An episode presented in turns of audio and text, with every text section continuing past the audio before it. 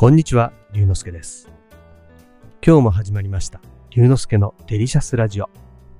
ラジオが大好き、私龍之介がデリシャスな話題をお届けいたします。しばしお付き合いください。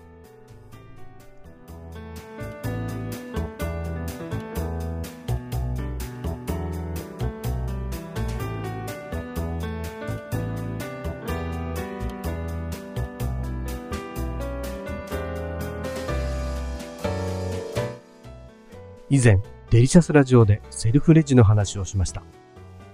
今日はさらに進化したレジをご紹介します。それは近所のイオン系のスーパーに登場したレジ GO という仕組みです。まず入り口の近くにレジ GO 専用のスマホが置いてあるので、それと買い物カゴを手に取ります。そして買いたいものをカゴに入れるときにスマホで商品のバーコードを読み取ります。その時点でスマホに登録されます。同様の要領でスキャンしながらカゴに入れていきます。リアルタイムで登録されるので、今いくら分の買い物をしたかが瞬時に計算されます。そして、レジ GO 専用のレジで会計をするのですが、そのエリアのゲートのところにある会計をするをスキャンします。すると何番のレジに行ってくださいと表示され、買い物点数は何点ですと音声案内が流れます。指定されたレジに行くと、支払い方法を指定して支払いを済ませます。支払いが完了すると、スマホの画面にバーコードが表示され、それをレジの出口にある端末で再びスキャンするとお買い物は終了です。スマホを指定の場所に置いて荷物を袋に入れるエリアに移動します。実際に使ってみると、買いながらスキャンを済ませてしまうので、レジでは支払いだけです。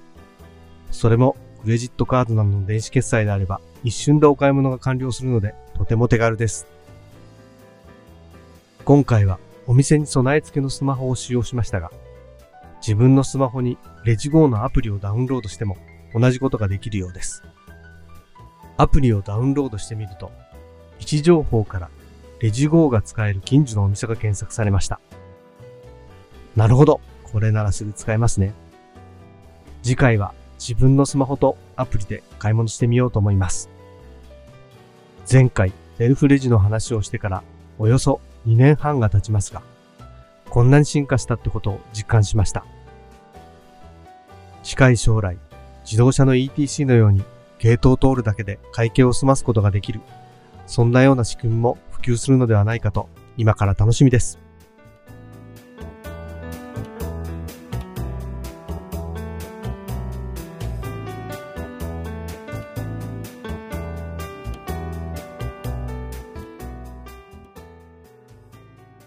今日は先日近所のスーパーで体験したレジ GO というセルフレジの仕組みを紹介しました。楽しんでいただけましたか？龍之介のデリシャスラジオ。次回もお楽しみに。お相手は、龍之介こと、新田龍でした。